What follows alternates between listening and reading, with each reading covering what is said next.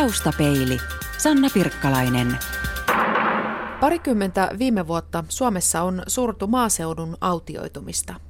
Väki on pakannut kaupunkeihin ja keskittäminen on mantra, jota hoetaan paitsi asumisessa myös palveluissa ja tuotannossa. Suomen itsenäisyyden juhlarahasto Sitran pari vuoden takainen tutkimus kuitenkin kertoo, että maaseutu on uudessa nosteessa – Sitran maamerkit kyselyn mukaan yhä useammat suomalaiset haluavat asua ja yrittää siellä, missä on tilaa ja rauhaa, eli maalla. Myös tulevaisuus nähdään valoisana. Maaseudun tulevaisuuteen optimistisesti suhtautuvia on kaksi kertaa enemmän kuin pessimistisesti suhtautuvia. Vielä vuonna 2009 molempia oli yhtä paljon. Taustapeili on toukokuun ajan maaseudun tulevaisuuden jäljillä. Ensimmäisenä vierailemme Kiuruveden Niemiskylällä Myllykentän tilalla. Tilalla tehtiin viisi vuotta sitten sukupolven vaihdos, jolloin Anna-Saara Tikka otti sukutilan ohjat isältään ja jatkoi vanhempiensa työtä yhdessä miehensä Anttilassin kanssa.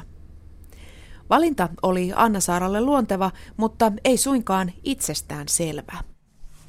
No ei oikeastaan. Mulla on kaksi, kaksi isoveliä ja ö, ehkä joskus lukioaikoina sitten kun itse olin lukiossa ja veljet sitten jo maailmalla, niin siinä vaiheessa ehkä alkoi pikkuhiljaa hahmottua, että kumpikaan veljestä tähän ei ole jäämässä.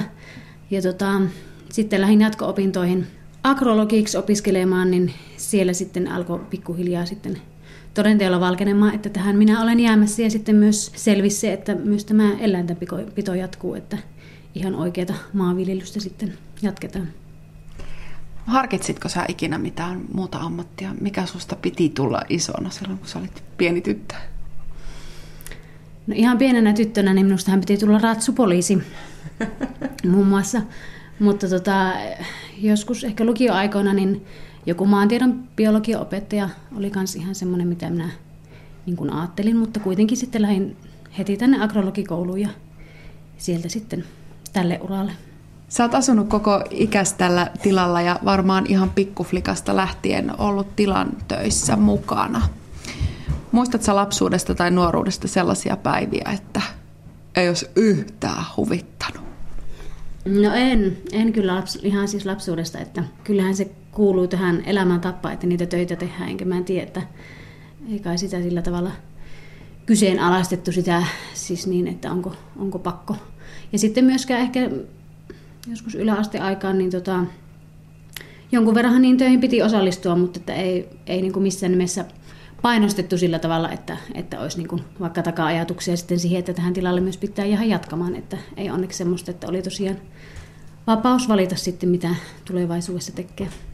Oliko sun vanhemmat kuitenkin sitten iloisia, kun ne huomasivat, että ei hiipatti se tyttö ehkä jääkin tähän työtä jatkamaan? No kyllä varmasti, että onhan se totta kai iso asia, että tilanpito jatkuu, niin kyllä. Antti Lassi, sä oot kotosi tuosta Kiuruveden keskustasta, eli kaupunkilaispoika, jos no, näin voidaan sanoa. Mikä sut on tänne heittänyt? Onko se toi rouva tuossa vieressä? No luonnollisesti kyllä, että näin se vaan meni, että tavattiin silloin toistakymmentä vuotta sitten ja sillä tiellä ollaan. Siinä vaiheessa, kun Anna Saara sitten päätti, että tähän tilalle jäädään, niin oliko se sulle helppo ratkaisu? Oliko se vähän niin kuin, että se tulee kaupan päälle, kun ton Anna Saara ottaa, niin tila tulee mukana? No kyllä se sillä tavalla oli ja, ja ehkä sen verran voisi sanoa, että minä jonkun verran ehkä ohjasin, ohjasin tätä tähän suuntaan, että tuota, en ainakaan ollut jarruna, että kun Anna Saara osoitti mielenkiintoa tähän maanviljelyspuolelle, niin oli sitten tukena siinä ja, ja tuota, niin en, en nimenomaankaan ollut sitten yhtään jarruttelemassa pikemminkin päinvastoin, että olen tykännyt aina, aina tuota, niin, ma- maanviljelyshommista ja yleensäkin töistä, missä näkee niin kuin, konkreettisesti työn jäljen ja, ja hyvä näin. Ja itse asiassa se taisi mennäkin näin, että Antti Lassihan jo opiskeli silloin Oulussa, kun minä sitten kirjoitin ja sitten piti tota jatko-opintoihin hakkeen, niin Antti Lassi taisi olla, joka löyti sitten, että Oulussakin voi opiskella agrologiksi, että, että, että varmaan sillä oli vaikutuksensa. Mm, kyllä. Anttilassi, sä käyt kuitenkin vielä töissä tilan ulkopuolella. Mitä, mikä sä oot ammatiltasi, viralliselta ammatilta? No minä olen tuota, niin, laatupäällikkö Ponssilla. Tehdään metsäkoneita tuolla vieremällä ja siellä on päivätyö. Ja sitten kun sä tuut sieltä, niin täällä odottaa toinen työpäivä. No niin, kyllä. Illat ja, ja viikonloput ja, ja lomat sitten tehdään näitä töitä. Että semmoisessa on arki nyt muottoutunut. Mutta et sä nyt ihan hirveän rasittuneelta ja onnettomalta näytä. Eli ilmeisesti elämä maistuu tällaisena kuin se on. No kyllä, ja tota, vaikka, vaikka sitä työtä on, on ihan tehdä asti, mutta sillä tavalla nämä maataloustyöt on hirmu hyvä vastapaino sille päivätyölle ja, ja tosiaan niin kuin tuossa sanoin, niin tykkää näistä, näistä töistä ja sehän se on siinä se, mikä sitten auttaa jaksamaan. Että kun saa mielekästä työtä tehdä, niin jaksaa sitä tehdä. Aika usein, kun maataloustöistä puhutaan, niin puhutaan siitä, miten raskaita ne on ja minkä takia raataa tuolla tavalla, kun leivän saisi helpommallakin. Mikä sua, Anna-Saara, motivoi tähän työhön?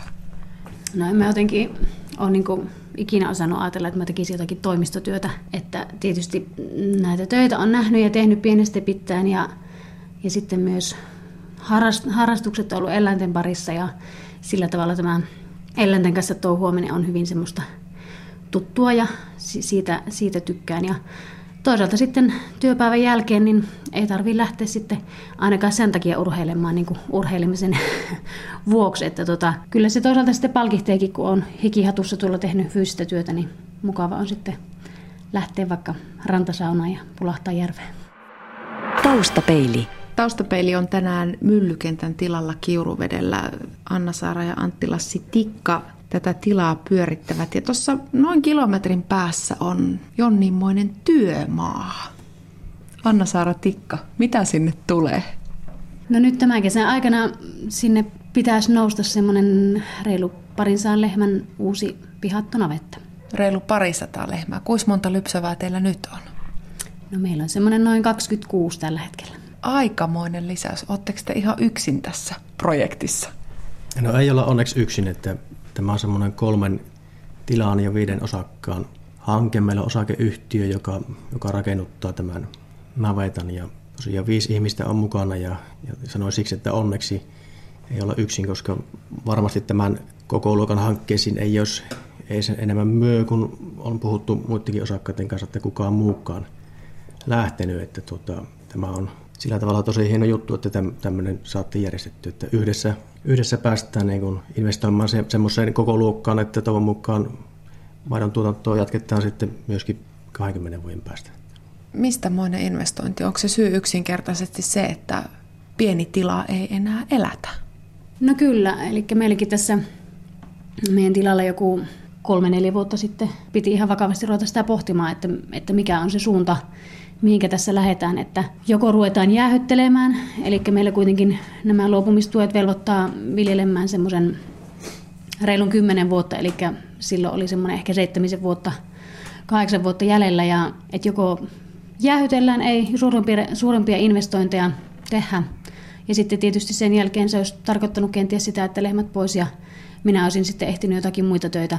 Ja, ja sitten jotakin muitakin visioita oli, mutta sitten toinen vaihtoehto oli se, että että lähdetään investoimaan ja jatketaan tässä maataloudessa. Ja, ja tuota, onneksi sitten löytyi näitä muitakin halukkaita, näitä muut osakkaat sitten tähän ja se oikeastaan mahdollisti sitten tämän, tämän uuden, uuden projektin.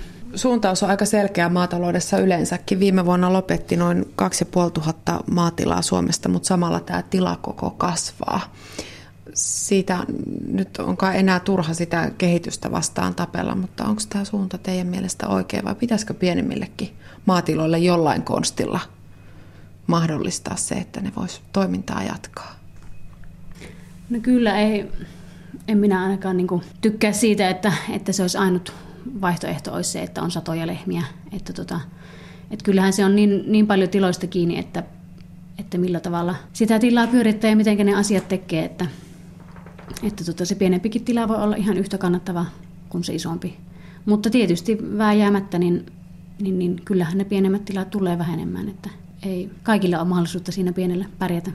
Sitä jotenkin ehkä edelleenkin ihmiset haluaisi ajatella, että on semmoinen pieni, punamullalla maalattu navetta, missä muutama lehmä on ja sitten niillä jokaisella on nimet ja kaikki on jotenkin kauhean maalaisromanttista, mutta se taitaa olla ihan kunnollista yritystoimintaa tuon kokoisen navetan ja semmoisen lehmälaaman pyörittäminen. Ei puhuta enää mistään pienestä puuhastelusta. No kyllä se, kyllä se on ja tietysti pitää ollakin, että, että investointi on iso ja, ja se on saatava liiketoiminta kannattavaksi, jos meinataan se homma hoitaa. Ja, ja kyllä se sillä tavalla tietysti on, on erilaista semmoisessa mittakaavassa kuin esimerkiksi tässä nykyisessä, että kyllä siellä niin pikkusen eri lailla jouduttaa niitä asioita miettimään, miten niitä tehdään ja kuka tekee ja, ja mitä tehdään. Meinaatteko te pyörittää sen navetan sitten ihan näin osakkaiden voimin vai onko suunnitelmissa kenties palkata ulkopuolista työvoimaa? No tota, lähtökohtaisesti, eli kun meitä on viisi osakasta, niin kolme olisi niin kuin pääasiallisesti töissä siellä yhtiössä ihan niin kuin päivätöissä ja siitä, siinä päivittäisessä eläintenhoitotöissä. Ja sitten lisäksi kaksi muuta osakasta, heillä, he jatkaisivat sitten vielä tilojen ulkopuolella omissa töissään ja, ja tota, sitten sitten tietysti lomilla ja, ja mahdollisesti sitten viikonloppuna myös siellä navetalla, että saadaan sitten tota, myös lomat pyörimään meille, että tälle, tässä osakeyhtiön muodossa niin me pudotaan sitten tästä lomitusjärjestelmän piiristä, että näitä normaaleja maatalousyrittäjän vuosilomia ja sijaisapuja niin emme sitten saa. Mutta tota, näillä kolmella osakkaalla tai kolmen ihmisen voimin lähdetään liikenteeseen ja sittenhän se tulevaisuus sitten näyttää, kun saadaan se navetta pyörimään, että riittääkö se ja tarvittaessa sitten palkataan lisää työvoimaa ja, tai sitten osakkaita tulee lisää sitten töihin sinne. Niin, tarkoittaisikohan se sitten sitä, että sulla Antti Lassi vaihtuisi hommat ihan kokonaan? No sitä ei, ei koskaan tiedä ja tota, katsotaan miten se lähtee. Tuohon, tuohon äskeiseen tietysti pitää sen verran lisätä, että peltopuolellahan me sitten apuja otetaan muualta, eli on tiettyjä asioita, mitkä urakoitsija sitten tulee tekemään jatkossa ja ihan kaikkea ei pystytä itse keskittymään, eikä kannatakaan, kannatakaan kaikkia peltokoneita koneita hommata itselle, että nämä olisi tarkoitus pyörittää se kuvio sitten jatkossa. Niin, sen lisäksi, että teillä on eläimiä, niin teillä on myöskin aika paljon viljelysmaata. Kuinka paljon tässä on hehtaaria teille teidän tilalla? No meillä on nyt niin kuin omat ja vuokratut ja lainatut, niin yhteenlaskettuna vähän yli 100 hehtaaria viljelyksessä, mutta tota, tässä sitten tämän navettaprojektin myötä, niin kun lasketaan kaikkien osakkaiden pellot yhteen, niin, niin tota, sitten puhutaan jostakin vajasta 220 hehtaaria. Et sen koko luokan viljelykset on sitten. Niin, Anna Saara ja Antti Lassi, ainakin tästä näkövinkkelistä, niin kyllä te melko rohkeita sakkia oot. Tuntuuko itsestä siltä, että huo mikä harppaus tässä nyt otetaankaan?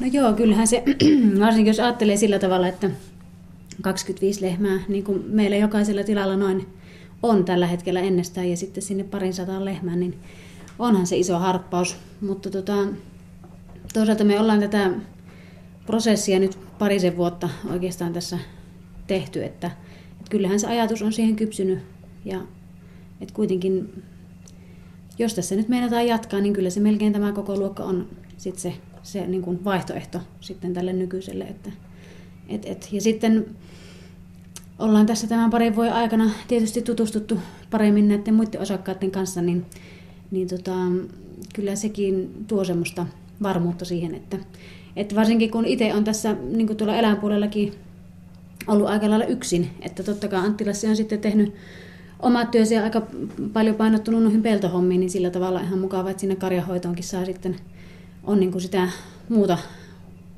näkemystä ja, ja tota, tietotaitoa sitten kanssa, että ei ole aina itse päh- tarvitse pähkäillä niitä asioita yksin.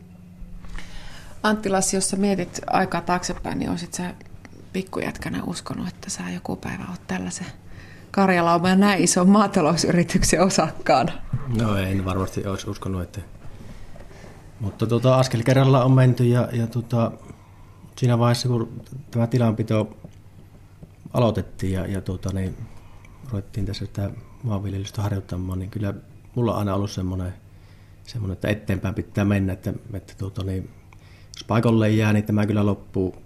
Kyllä se vaan pakko on investoida ja tilaa kehittää ja Mutta siihen kysymykseen, että olisinko uskonut, niin en varmasti usko.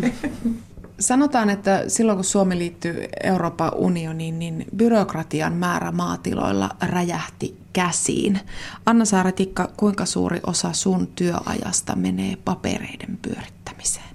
No sitä on kyllä kauhean vaikea sanoa, että kuinka, kuinka iso osa, mutta siis kyllähän sitä jonkunlaista on niin kuin päivittäin. Ja, ja ehkä nyt sitten, kun tota, en ole nyt tuossa päivittäisessä työssä tuolla navetalla, niin ehkä sitten huomaa, että kuinka paljon kuitenkin viikossa sitten kuitenkin niitä työasioita on sitten tuossa tietokoneen äärellä. Ja, ja, mutta toisaalta sitten siihen ennen EUta olevan aikaan, kun itse ei ole silloin viljellyt, niin ei pysty niin kuin vertaamaan, että en minä tiedä tavallaan sitä, että minkälaista se on silloin ollut. Et ehkä sitä sitten tämmöisenä nuorena yrittäjänä on sitten tähän sopeutunutkin, että, et, et, mutta turhan paljonhan sitä byrokratiaa ja semmoista on, mutta tota, sen kanssa on vaan opittava elämä. Anna-Saara Tikka, mikä sun työssäsi maatalousyrittäjänä on kaikista parasta? No kyllä mä niin kuin, eläinten kanssa tykkään olla, että, että se on ehkä se, niin kuin se mukavin puoli siinä ja niiden kanssa oleminen ja tekeminen. Ja tietysti sitten niin kuin yrittäjänä se omanlainen vapautensa. Kyllähän se päivä on aika, aika täynnä sitten näitä töitä ja aamusta iltaa, että siinä ei välillä hirveästi sitten kauemmaksi lähetä, mutta toisaalta sitten voit myös itse päättää, että mitä asioita teet milloinkin ja missä järjestyksessä. Antti Lassi, onko koskaan sellaisia päiviä, kun tekisi mieli sanoa, että pitäkää tunkin ja pistäkää viljanne peltoon, minne viiti? No ei kyllä oikeastaan ollut, ollut milloinkaan. Että tuota, tosiaan niin kuin tuossa jo aikaisemmin sanoinkin, niin tämä maanviljelystyö tulee minun päivätyölle on niin hyvää vastapainoa, että se auttaa kyllä jaksamaan. Ja, ja voin kyllä ihan rehe, rehellisesti sanoa, että ei, ei tämmöistä fiilistä ole ollut. ollut ja tuota, vaikka olisikin, niin tuota, ei sitä hirviä, hirviä kyllä sano enää tässä vaiheessa. Joo, rouva istuu niin lähellä, että parempi olla ihan hiljaa. Anna-Saara, voisit sä kuvitella, että sä tekisit jotain muuta työtä kuin tätä? No sitä tosiaan ennen kuin tähän isompaan projektiin lähettiin, niin sitä mietittiin, että mitä, mitä muita vaihtoehtoja on. Ja, ja silloin käytännössä se olisi melkein tarkoittanut sitä, että minun olisi sitten pitänyt tilan ulkopuolelta ehtiä jotakin töitä. Niin, niin kyllä se vähän vaikealta tuntui sitten miettiä, että mitä, mitä sitä sitten muuta osaa sitä haluaisi tehdä kuin tätä. Myllykentän tilan navetassa on melko seesteinen tunnelma tällä hetkellä. Ei täällä ole pystyssä kuin yksi, kaksi, kolme, neljä, viisi tällä puolella ja olisiko tuolla viisi, kuusi tuolla toisella puolella.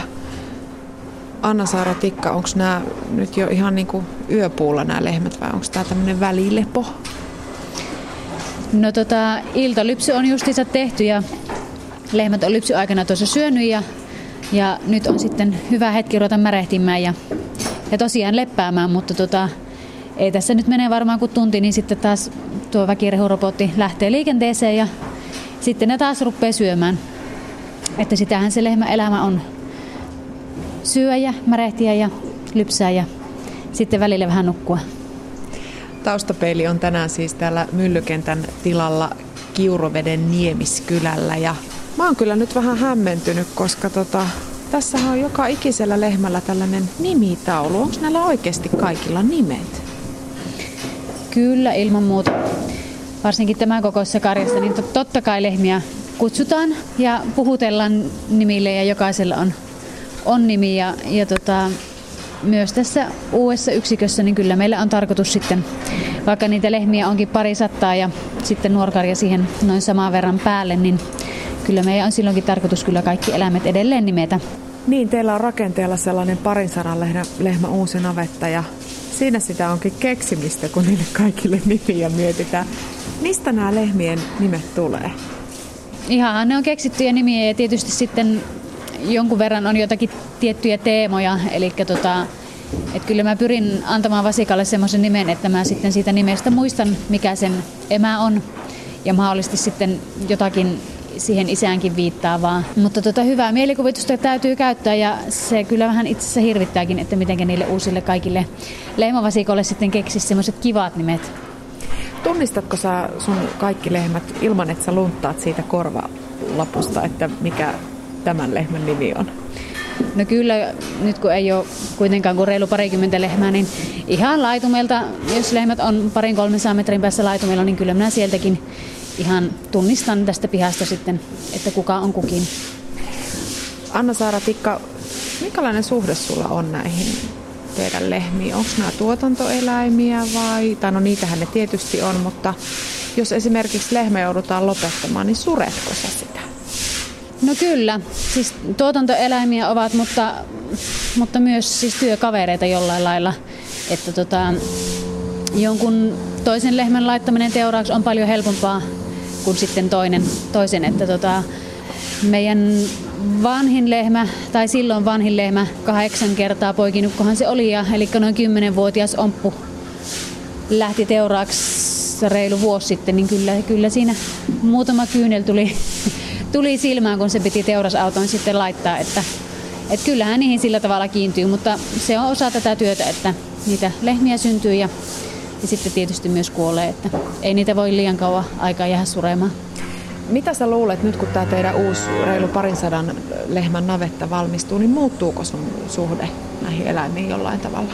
No kyllähän se tietysti erilaista sikäli on, kun niitä on enemmän, mutta tota, ja sitten kun siellä on kuitenkin robottilypsy ja, ja tota, niitä ei ihan sillä tavalla käsitellä kuin tässä parsnavetassa. Mutta tota, en mä nyt usko, että varsinaisesti se suhde niihin eläimiin muuttuu miksikään. Että kyllähän edelleen siellä on, ehkä se voi jopa korostuakin se, että niitä on vasikkana hoidettava hyvin, että, että ne kesyyntyy ja niitä on sitten helppo käsitellä myös myöhemmin. Ja kun irti ovat siellä pihatossa, niin, niin se vaatii hyvän suhteen siltä hoitajalta ja eläimiltä, että niitä on helppo siellä käsitellä. Ja se on myös turvallisuuskysymys, että silloin eläimet on rauhallisia, kun niitä on hyvin käsitelty. Otetaan tästä parresta nyt vaikka yksi lehmä esimerkiksi. Otetaan tämä herkkä, kun se on jotenkin niin sulonen. Silloin vähän tuommoinen eri pari toi naama, että toinen silmä on pikkasen ylempänä kuin toinen, mutta erinomaisen kaunishan on niin kuin lehmät tietysti aina. Minkälainen lehmä toi herkkä on? Pystytkö nimeämään siitä jotain muuta erikoispiirrettä kuin nuo silmät, jotka on vähän eri tasolla? No tota, herkkä on vähän herkkis, kyllä. Että tota, välillä, välillä jalkatahto on nostettu tuossa lypsäessä, mutta ihan, ihan mukava lehmä. Eli ensikko vielä kerran poikinut. Ja tuon tiinehtyvyyden kanssa on vähän ollut ongelmia, että, että nyt en ole itse asiassa ihan varma, että toivottavasti se on tiine ja silloin se sitten pääsisi sinne uuteenkin navettaan jatkamaan sitten tuotantouransa. Noisin päätä rupesi vähän kutittamaan. Leperteletkö sä näille lehmille, kun sä lypsyllä? Tai juttelet sä niille? Kyllä mä juttelin ja ehkä kyllä joku vuosi sitten vieläpä enemmän. Ja se on ihan hyvä tapa kyllä minun mielestä, koska tota, silloin ne tottuu siihen ääneen ja ja ne, jotka siihen on enemmänkin tottunut, niin kyllä ne sitten vaatii, vaatiikin sitten, että niille jutellaan. Joskus joku vastapoikinut lehmä, niin sen kanssa on ihan tämmöistä vuoropuhelua, että se aamulla kun minä tulen navettaan, niin se tervehtii ja sitten kun minä vastaan jotakin, niin se sitten sanoo jotakin takaisin, että, että ne on myös ihan semmoisia mainioita hetkiä ja saa kyllä niin kuin hyvälle tuulelle sitten. Tässä on reilu parikymmentä näitä lypsäviä, mutta sen lisäksi täällä on vasikoita. Voidaanko me mennä katsomaan niitä kaikista pienimpiä? Voidaan.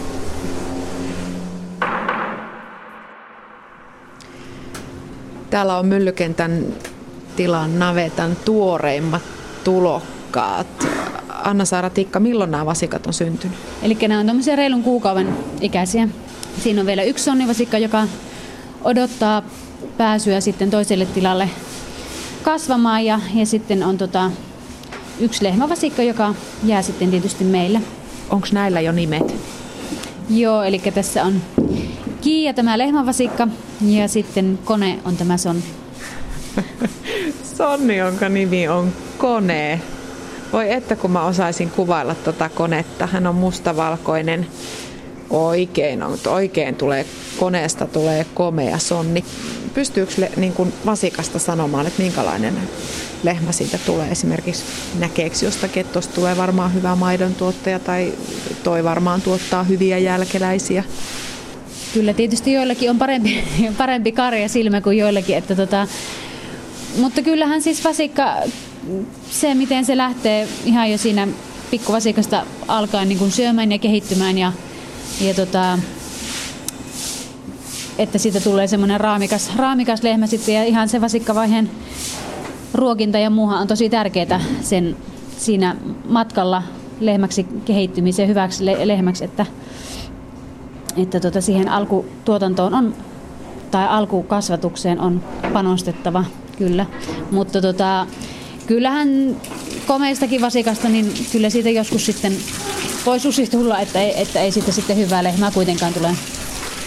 No toi Kiia on ainakin ihan älyttömän kaunis. Sillä on ihan valtavan suuret silmät. Näetkö sä tuossa hyvän lypsäjän?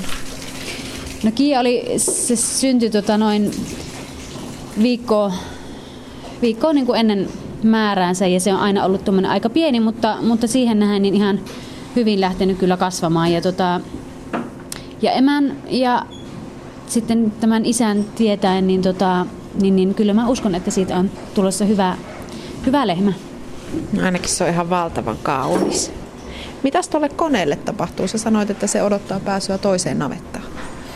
Joo, eli meillä kaikki ternivasikat, nämä sonnit lähtee noin kolmen viikon, kahden kolmen viikon ikäisenä sitten toiselle tilalle, eli tämmöiselle tilalle, joka sitten kasvattaa ne sonnit sitten lihaksi. Eli teille ei sonneja jää ollenkaan, että teillä on pelkästään hiehoja lehmiä? Joo, kyllä. Eli kaikki sonnit lähtee sinne kahden kolmen viikon ikäisenä sitten välitykseen.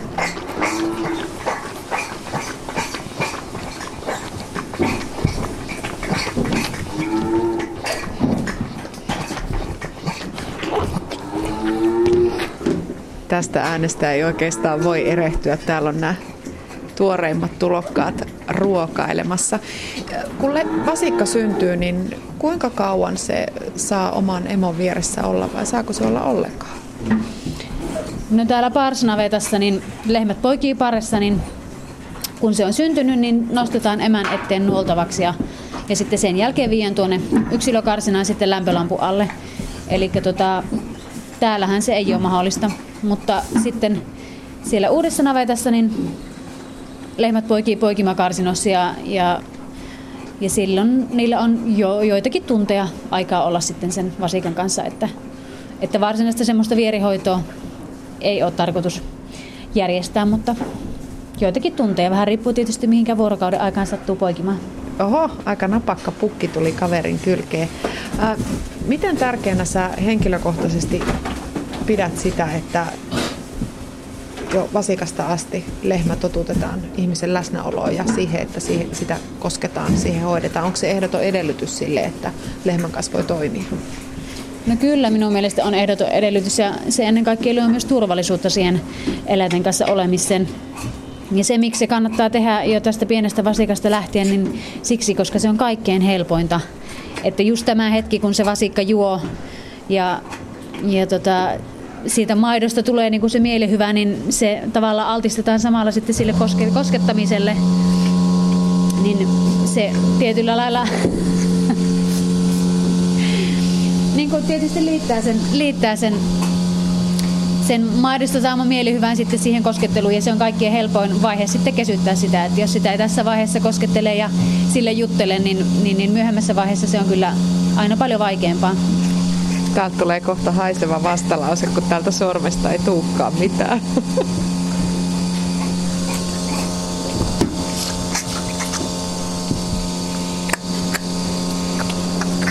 Hei, ne on mun sormet. Taustapeili. Yle. Radio Suomi.